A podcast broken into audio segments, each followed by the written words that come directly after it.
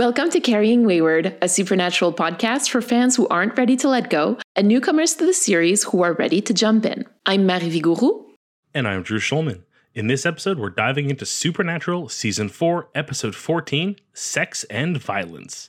Let's get this show on the road.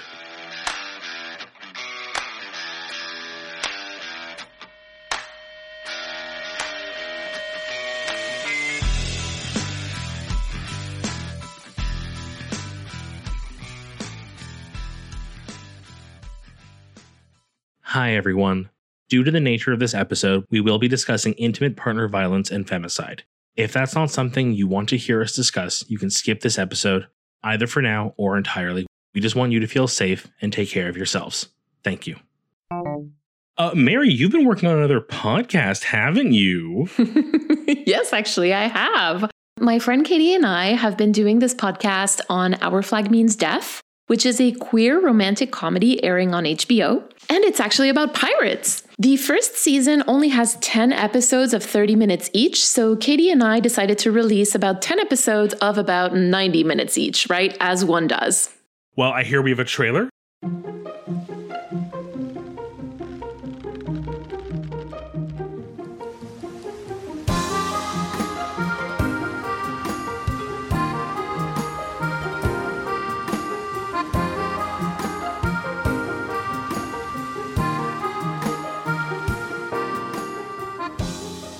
Would like to introduce you to the Gentleman Pirates Library, a podcast covering every episode of the HBO show Our Flag Means Death. I'm Katie. And I'm Mary.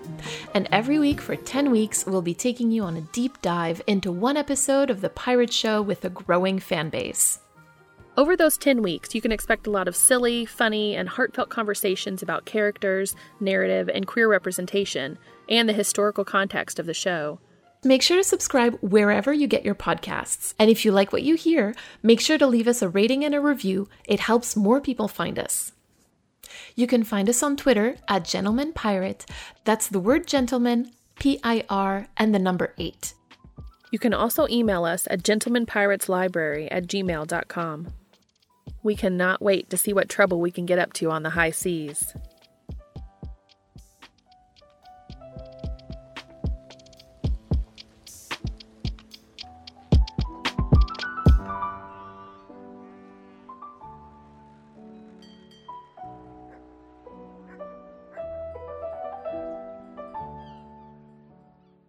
Oh my god, I'm so excited. I I've been meaning to binge this show for so long and I feel like I'm going to get to the point where by the time I've watched the whole thing, your whole show will be out and I can just listen to it all in one shot.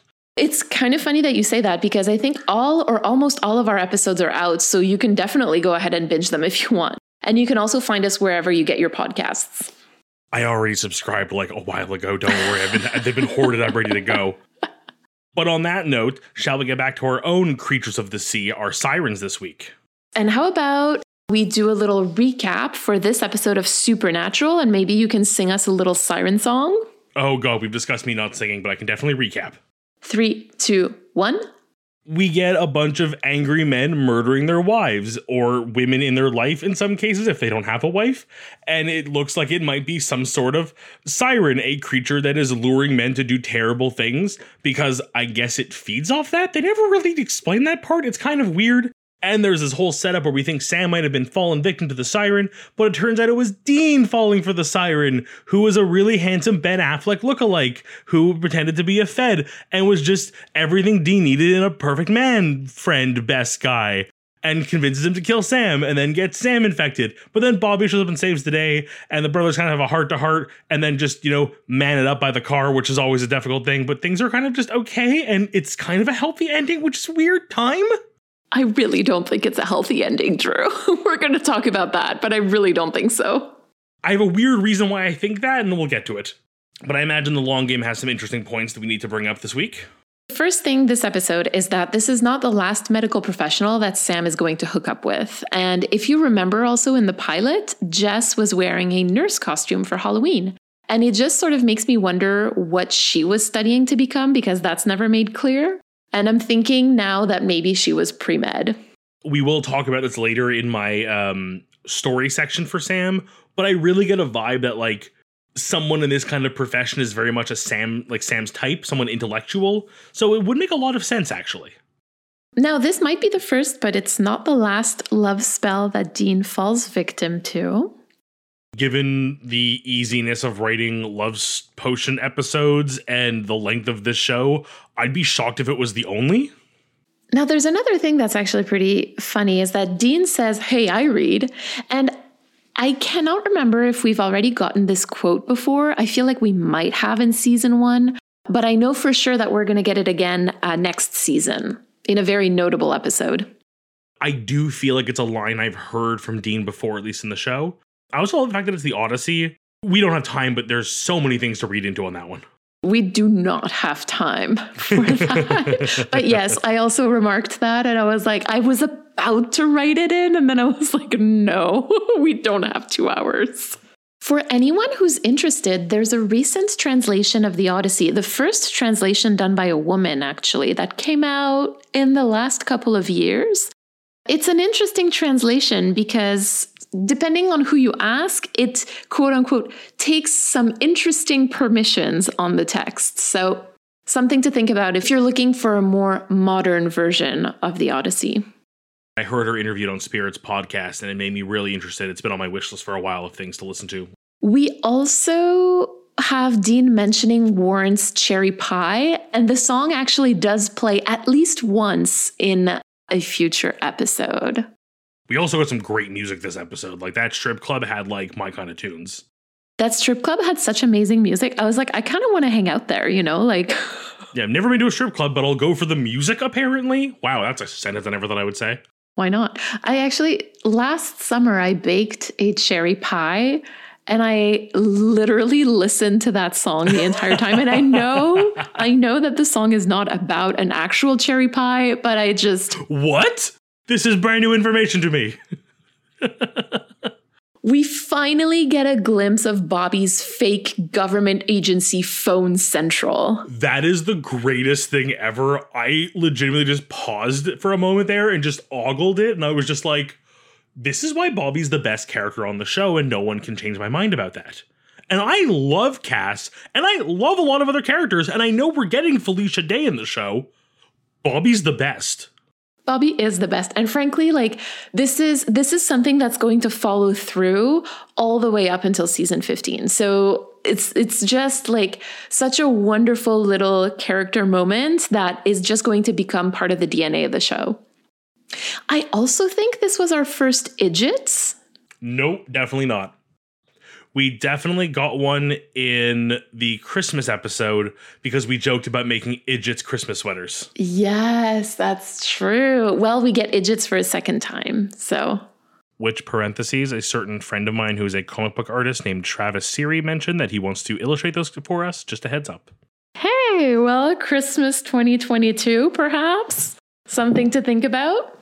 It also hit me this time around that Cara has a really similar vibe to a future romantic partner of Sam's. I have nothing to go on here. Listeners react accordingly, and I will be reminded of it in probably a few years. And Dean actually asks Sam, What is it with you and banging monsters? So, yes, we have an official acknowledgement of Sam Monsterfucker. Oh, God. We had to go there, and I'm glad we did. I love how you're not you're like not saying anything. You're not like, no, he's not. You're like, yeah, yeah.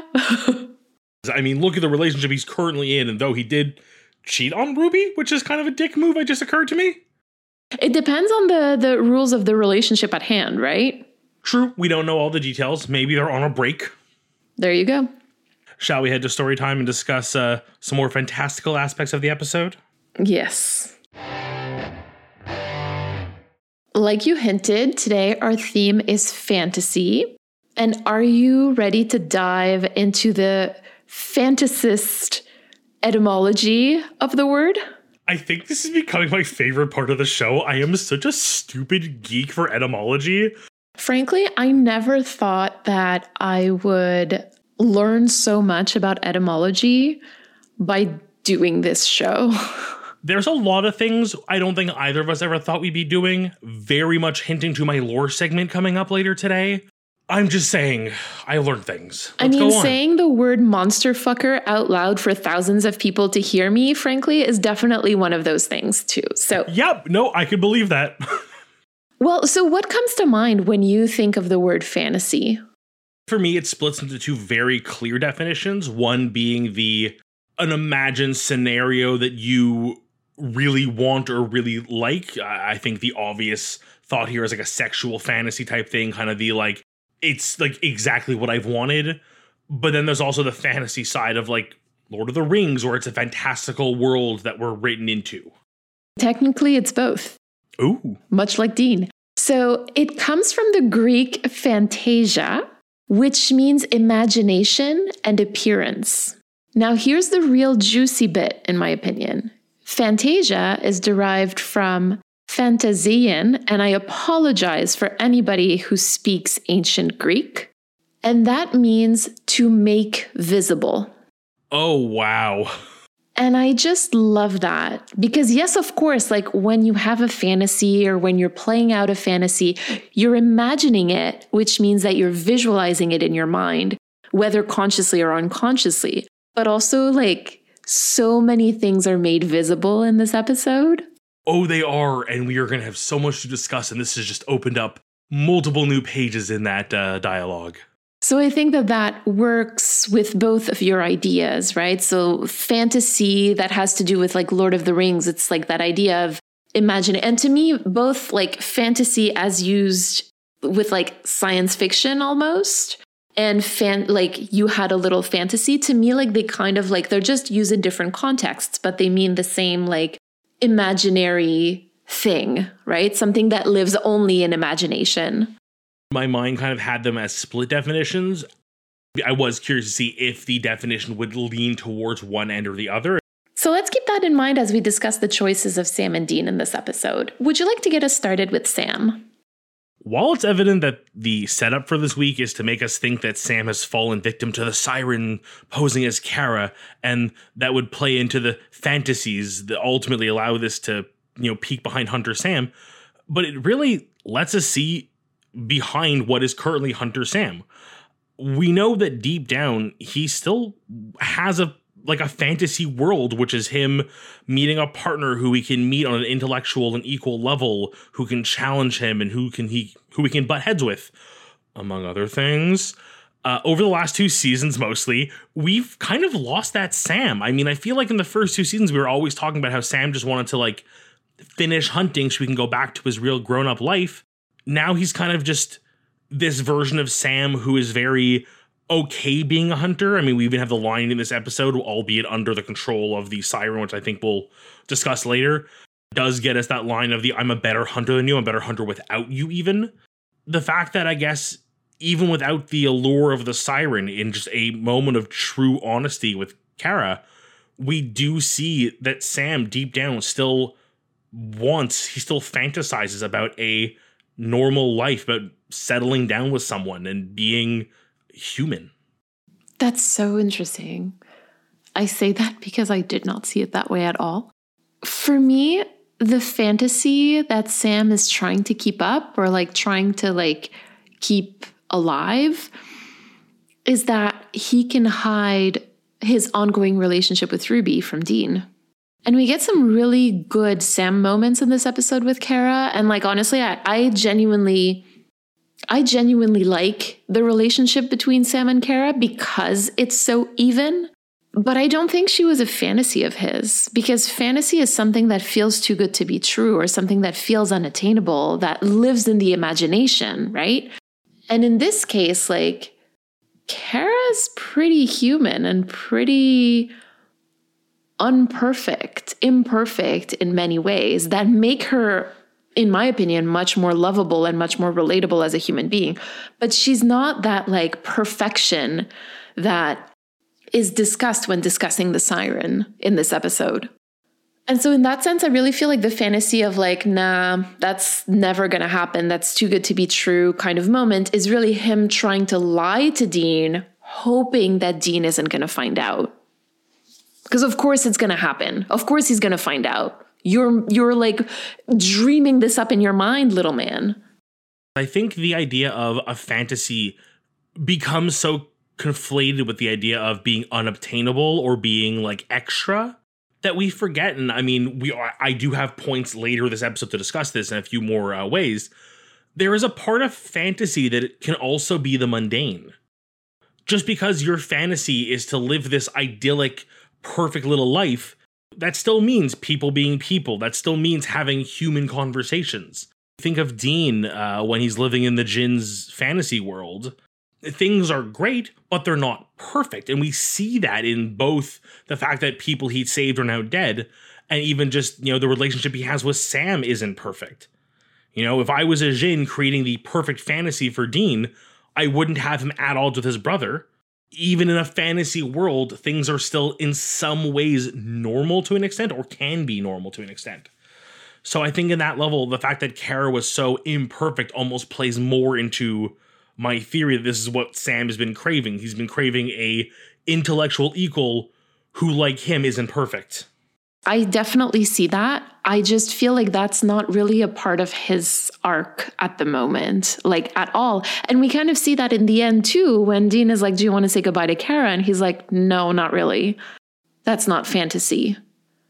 That's kind of why I'm saying that. No, I agree. And I think that part kind of comes down to the idea of him remembering that he can't have that because he has bigger fish to fry. That fantasy world that Sam believed in back in season one of going back to school and finding the love of his life and growing old.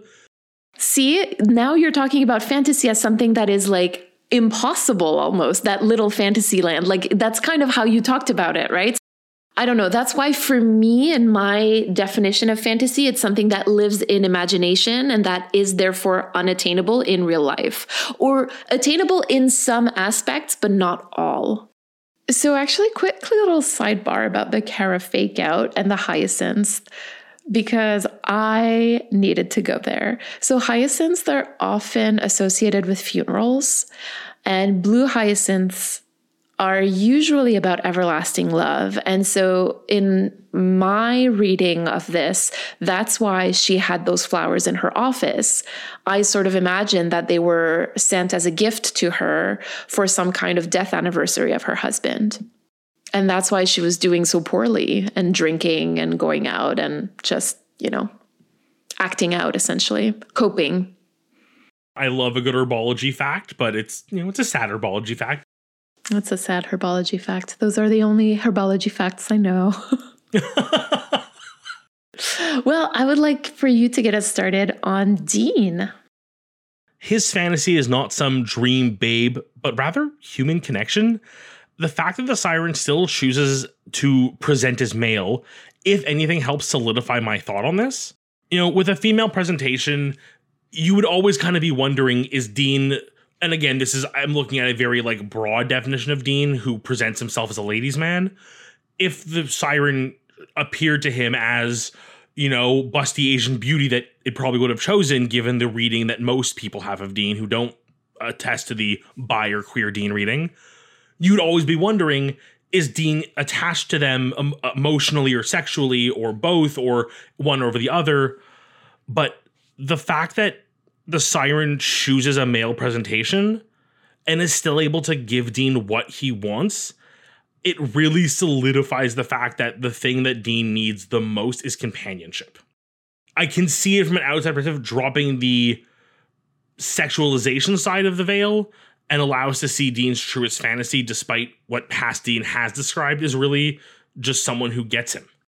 And obviously, the fact that the siren could be male and accomplish this just really says a lot about Dean's sexuality, and I don't care who you are, you have to admit that. I'm going to push back on one thing that you said about the nature of the relationship with the siren. Okay, first of all, there's no mistaking the nature of that relationship between Dean and the siren. First off, the title of the episode is Sex and Violence. We see it happen in both victims before, and there's also two more victims before that. They have sex with the siren, and then they enact violence on the person that they live with. For three of them, it was their wives, and for Lenny, it was his mother. And I assume that for, well, as we see, for Dean, it would have been Sam. You're going to be able to correct me if I'm wrong on this, but the myth of the siren is inherently sexual. It's rooted in like desire and longing and lust. So I really kind of like refuse the premise that the si- siren intended to have like a purely platonic relationship with Dean. I mean, for all we know, they did already spend, they may have already spent an hour in the bathroom of the strip club, like we've seen Dean do canonically before. That is a very good point. I also want to go into like another thing, which is like, how do we explain the whole like, I should be your little brother thing? This is the argument I assumed could be made by someone outside of this, you know, partnership, but I knew we'd get there eventually. So please, I'm very curious to see how you feel about this. It was a critical decision. So I'm going to start with that and break from story time for just a second and say that I think that that's really the crux of the issue because I think that the creative team really had to do it that way. Otherwise, it would have just made Dean seem quote unquote too gay. And they couldn't possibly have done that in 2009. Now, if we want to think narratively, Sam says sirens can read minds. They see what you want most, and then they kind of sort of cloak themselves, you know, like an illusion. And that's also what's happening here, I think, because the siren can read Dean's mind, which I'm sure is very conflicted about his sexuality, and knows that, like, if they push too much, they're not going to get anywhere. So they push the idea of like a deep emotional connection that Dean only knows with one person, and that's Sam, his brother. So the siren knows that and they use it. And that's the fantasy for Dean, like a deep emotional connection with a man. And as I'm saying those words, I'm like, oh my God, am I becoming a gay Dean truther? I love your description of it. It makes the most sense that truly there needs to be a level of how much can you present to somebody before it's too much and it breaks the illusion. There's a point of diminishing return at one point, right? Well said. So let's put yourself in the siren shoe, listener. Your goal is to attract Dean in a way that keeps you on a on a, on a level that they had in the episode. If that was your goal, and Dean really is the macho chauvinistic ladies man that he presents himself as, which we all kind of see through, why would you not pick a female companion for him? Like, there is literally no reason to go male unless it would make the job easier or as simple. And the siren says it at the end, you know, I just want to fall in love again and again and again and again. This again, I think we we said it a few either last week or a few weeks ago. I'm losing track of episode order here with the magicians. It's like this like the writer to again go into critical time. It's them throwing in the word brother whenever they don't want anything to turn to gay. It's like it's not gay, it's brotherly love. And that's that's like a a strategy as old as time kind of thing where queer people sort of disguised queer relationships under the guise of being as close as siblings because like it wasn't safe to be openly queer. Funny, wasn't there a famous like Greek poem or story that did that in a few parts? A very long poem? Quite the journey they went on. Quite the journey, quite quite the odyssey no, no, no. It couldn't be that. Continue. Yeah, yeah, yeah. Sorry, sorry. That was just a very, very inappropriate si- sidebar. But I kind of want us to keep in mind that Dean's most significant and emotional and deepest connection is to his brother. And so a lot of his relationships are going to be measured by how similar or how deep they are in comparison with his relationship with his brother. And Sam doesn't operate that way because he's been away from Dean and in a separate relationship that was very deep. And I know that Dean was also in a separate relationship. I think the fact that it was also with a woman changes things. And I don't think that he's attracted to men and women the same way. No, but even like the relationship Sam currently on or off or has had whatever we are right now in this this chain of events, but the relationship as it was most recently displayed to us between Sam and Ruby, there is still a level of Sam that is fighting with the fact that he knows this is hurting his brother on an emotional level. So, after discussing the brothers, is there anywhere else in the episode that you picked up on fantasy coming through? Well, I'm glad you asked because, yes, there are two places where I also pick up on fantasy.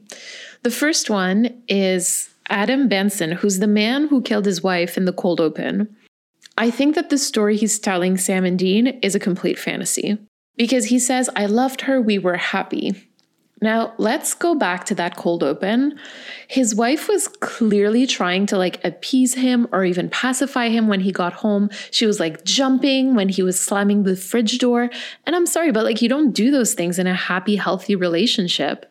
Like if somebody like slams the fridge door, you turn around, you're like, what's what's up your ass today? You know, like you're not you're not shy to kind of like be like, "Hey, what's going on? Are you okay?" She was scared of him the entire time that he's describing their relationship and i'm like looking back at that scene in my head going like if that was the first time you came home like upset or angry or slammed the fridge door that would be very very different. This is not someone shook that you're doing this. This is someone who's seen you do this night after night. Those are responses that happen like over time. When your environment or like the person that you're dealing with is unsafe like no sir you and your wife were not happy. Like you're making up this little fantasy now that you've killed her. There's also another really major fantasy that comes to light in this episode. Comes to light, you know, make visible as per the Greek.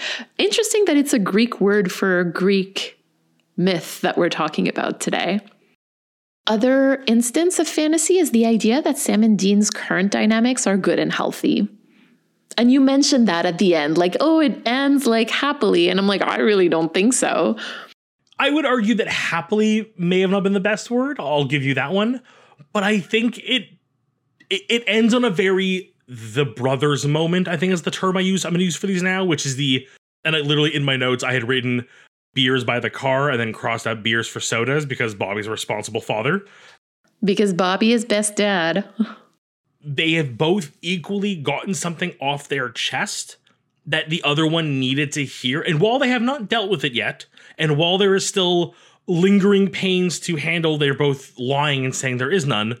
At least it's on the table, which I think is the point where they are both much better at internalizing it for a bit, figuring out what it means, and then breaking down by the side of the row with a beer later on to fully get through it. So while it wasn't a happy realization of the two of them, it's progress that needed to happen and unfortunately had to be forced upon them. I will give you that. That's all I needed. yeah, I'll give you that. I just think that, like, at this point, the distrust that Dean has in Sam has been like made even worse by this, by all of this.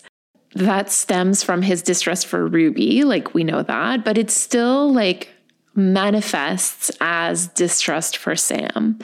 And literally, like this episode, like explodes this in our faces, much like the siren with Sam. It's very dramatic, and the siren does use that to their advantage. Like they use the already existing wedge in their relationship to try to get Dean to kill Sam and Sam to kill Dean. Just like they got Adam to kill his wife and Lenny to kill his mom. No, you, I mean you're you're right. Ultimately, I feel like there is a bit of an imbalance there too, in the fact that I think Sam, I think, might feel more okay with where things ended, whereas Dean is the one who's clearly got a bigger wound to heal from. At the end of the day, I think you're right. It's as much as the on the surface we discussed the siren driving people to kill somebody.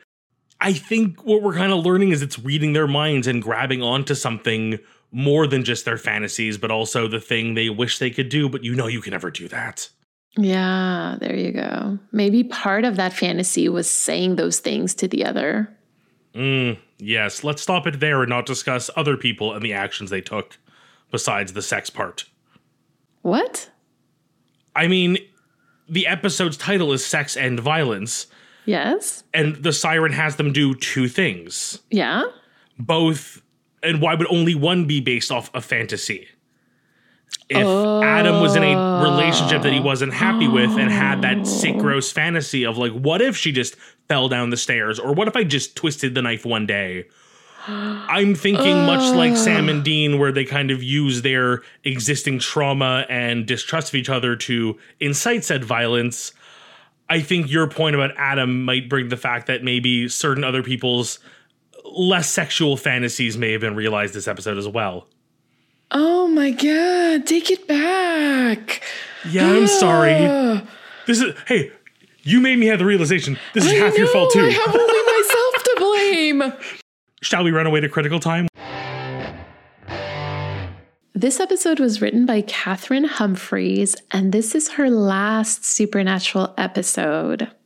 I would need to get a better list of what she's done. I know the name and I know it's come up a few times. I think we'll have to have a more in depth discussion of Cathryn's history. Well, we'll be doing that in our post show. So, our patrons who are part of the Roadhouse tier and up are going to have access to that on our Patreon and our Ko-fi. Fantastic. And our director? Charles Beeson. Drew, would you like to share some siren lore with us today? Oh, do I have a lore segment for you? And I apologize in advance.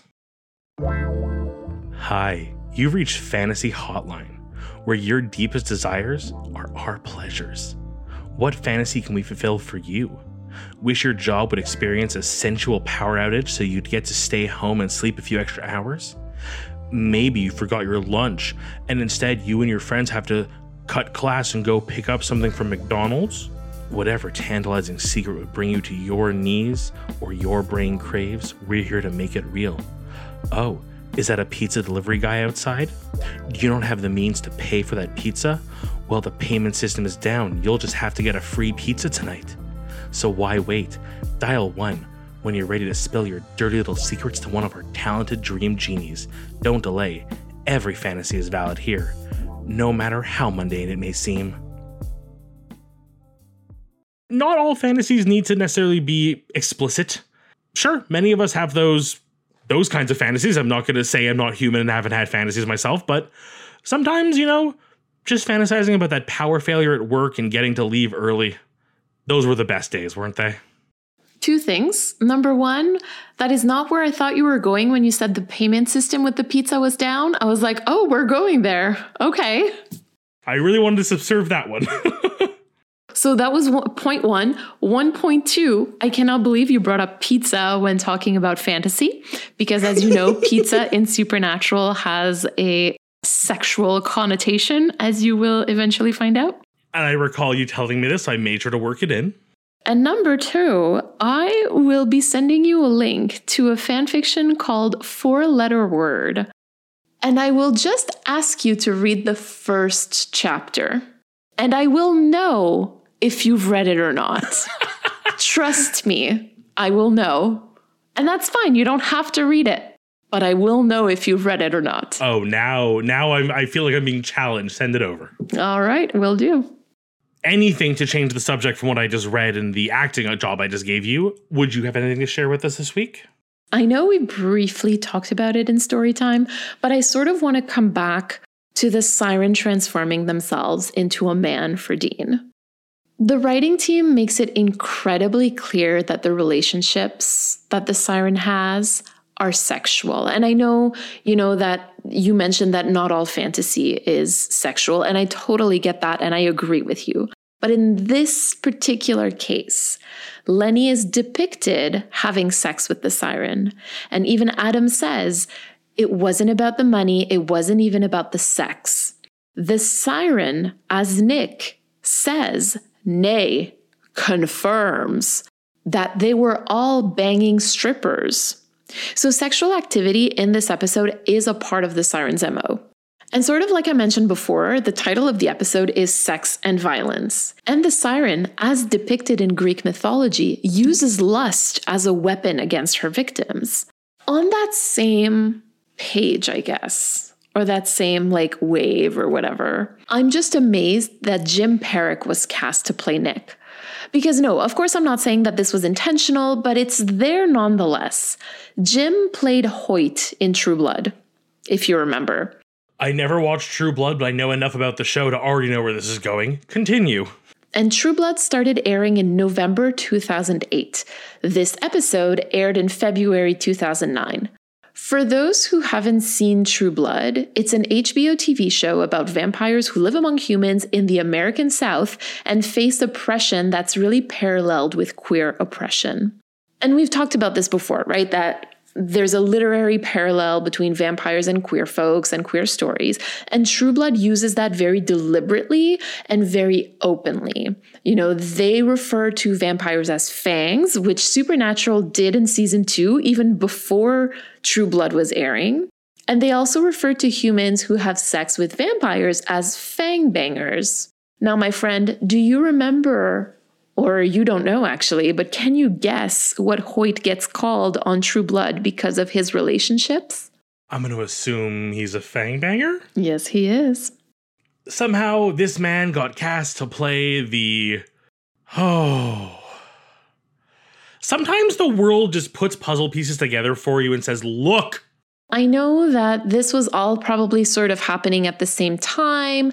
True Blood started airing in November, and then in February, we got this episode. So we can't know for sure if people knew about the exact specifics of Hoyt's character here. But again, I just find it fascinating that this aligned like this. Even in the incredibly small world of, of happenstance that this is what happened, I mean, that is just the universe pointing at something, isn't it? Just there. Now, shall we head over to the community and see what they have to point at for us? Yes. This week we have a message from Nell. Before we listen to it, we want to remind you to send us a three minute voicemail. Where do you see fantasy and supernatural? How do you think the siren would have presented themselves to Sam? Or to respond to something else entirely we discussed this week or whenever. You can use the recording app on your phone and just email us the recording at carryingwayward at gmail.com. Hi, Carrying Wayward. It's Nell, um, back again. And this week, this is going to be a little bit of a playoff of my last voicemail about sort of the role of fiction and how it doesn't exist in a vacuum. And this week, I want to talk about intent and what intent really means and how that plays out when it comes to actions, results, and consequences because, as you may have realized by now, I really like to think about how fiction informs and coexists with societal expectations and norms.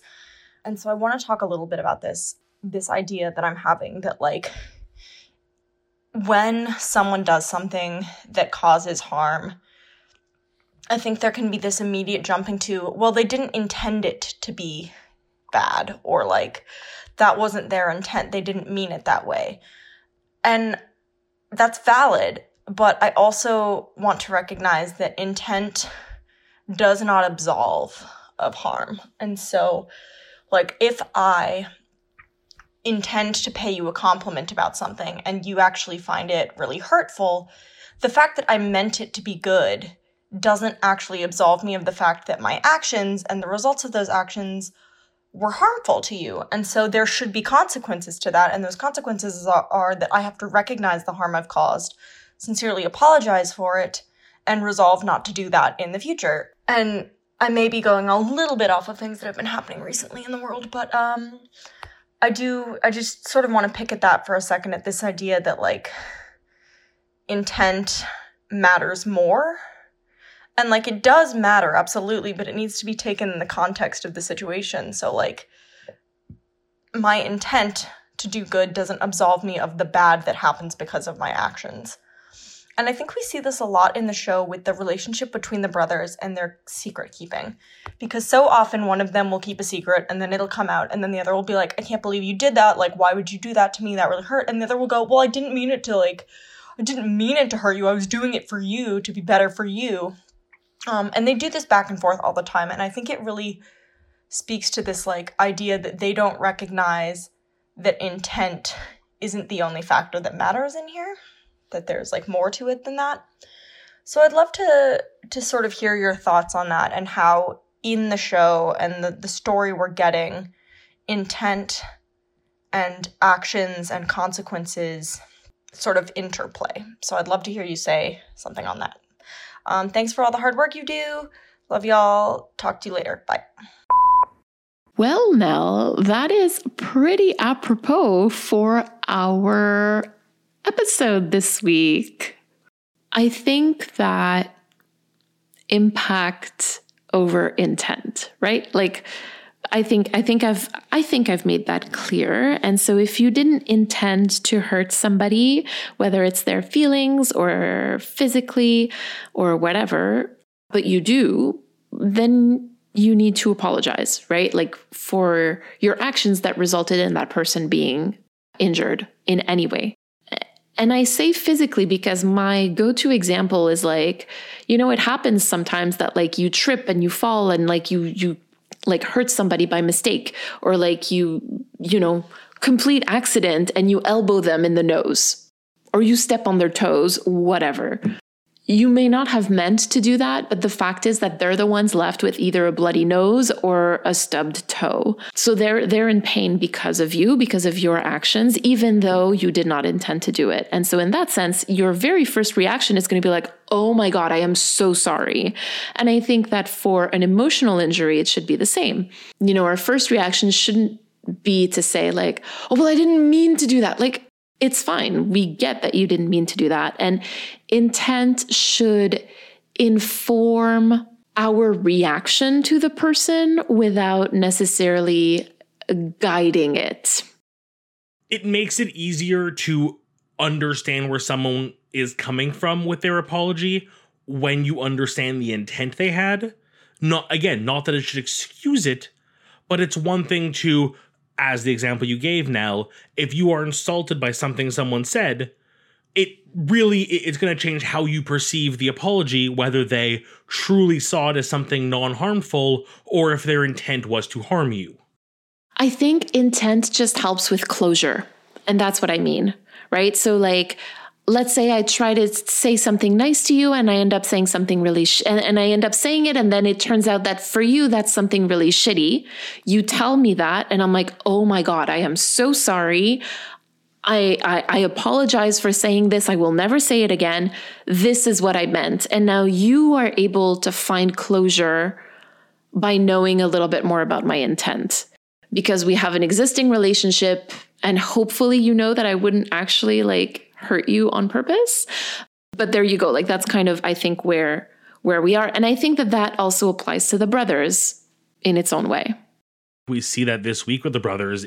The two of them both said something pretty hurtful to one another while in that siren fueled fight.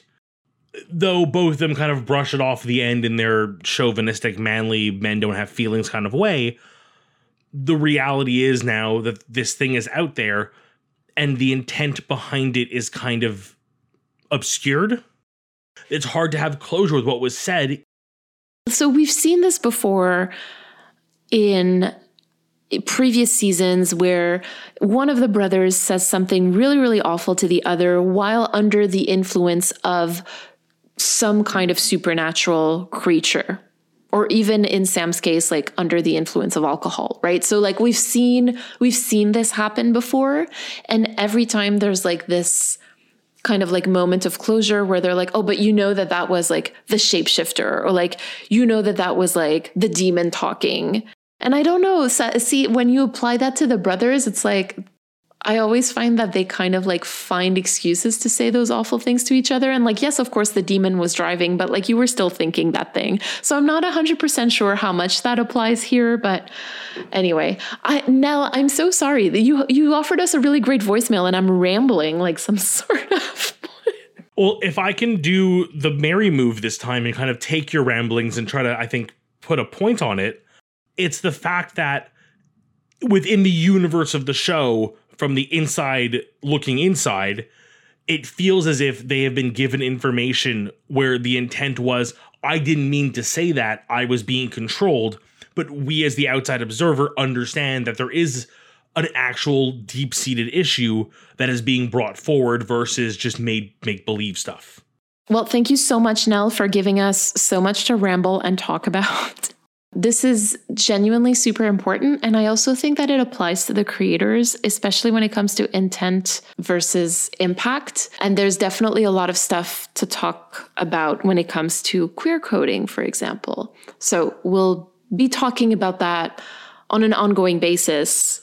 Yeah, Nell, thank you. This is a really good one. I, I the whole time listening to it, I had so many thoughts, and it took me right till the end to go, and we can apply this to supernatural, even this week specifically. Like I was just so enthralled in the conversation. So thank you for letting us uh, so enjoyably reflect on this episode. Marie, shall we go to our own personal reflections this week? Yes, please. I really felt a connection with Dean and his you know fake siren relationship and albeit i think we all agree it would have eventually gotten sexual but what it was in the moment of this kind of intimate mental relationship it wasn't necessarily a physical attraction at least at the moment we had with him when they were sitting together in the bar. It's reminded me of the different types of relationships i have. I very often go back to like an old tumblr post meme type thing. That is the like and I'm sure it's very, very generalized, but like the four types of like relationships you can have. And there's like the romantic relationship, the crush, uh, the lustful relationship, and then the I can't remember the one they used the last one, but it was kind of like that relationship where it's just like you want to be super close to this person, but there's nothing sexual or intimate about it. And it reminds me like that I have amazing relationships in my life with people from all walks of my life. And that I feel like at a certain point in your life, there's kind of this level where you're always kind of wondering, like, oh, is this relationship going to become more than it is? And it's the point, and for me, it's the point where I got to where I realized that it doesn't have to be, that a relationship can just be what it is. And whether that is the friend I can sit with and talk about the super intimate details of our most dirtiest, wildest life, or the friend I can have an intellectual debate with every weekend and just walk away knowing we're still good. You know, they don't need to be more, they don't need to be less. The important part is just finding where you two land and where you're able to line up in your connection. And hey, things can grow from there, things may regress, but as long as you were comfortable with each other, that's what matters. So my call to action is more of just a reminder of this and you know to keep track of who I have what with and be grateful for the people I do have and the relationships I have. Oh, I love that, Drew. I think that that's amazing. And it's true. Like, relationships are each sacred for what they are, right? Like, no matter how they're defined by the people who are a part of them, they are what they are. I really liked what you said about just letting them be what they are. Like, I find that really powerful. Yeah, I think it's a I think it's a very young mentality to have, and I'm not putting this like on anybody, but I'm like, for me, it was a very young thing when I was in like my first relationship after a few months and I would make really connect with another in the time when I was still very sure I was straight, another female friend and think like, oh, is this a real relationship? Is this like more of a romantic relationship, the one I'm currently in? And having to like weigh them against each other. And then it got to a point where I realized like, no, this is just a female friendship that works the way it does. The same way I have male friendships that could have been more but weren't because it's what they were. And you, my darling, this week? This week, I'm reminded that fantasies reveal needs. You know, when we talked about Sam having a, like, basically in a certain way fantasizing about hiding things from Dean, and then Dean fantasizing about a relation, a, a deep emotional connection with a man that is not his brother. Literally, that's literally what's happening. They're each revealing a specific need. Sam needs better boundaries, and we've talked about that before from his brother. And Dean needs a deep emotional connection with a man who's not his brother. well, I mean, he's on his way there. I kind of think so. I think so too. Uh, we just haven't really s- seen much of that in a couple of episodes, so hopefully we'll see a little bit more of that soon. And so, keeping that in mind, I think my call to action is more to like find the need behind my own fantasies. Because when we first started the episode, when you were talking about the different types of fantasies, I was like, oh my God, honestly, like my own fantasy is like one week where I do nothing. And I think the need behind that is the need for rest. Being able to see the need behind the fantasy.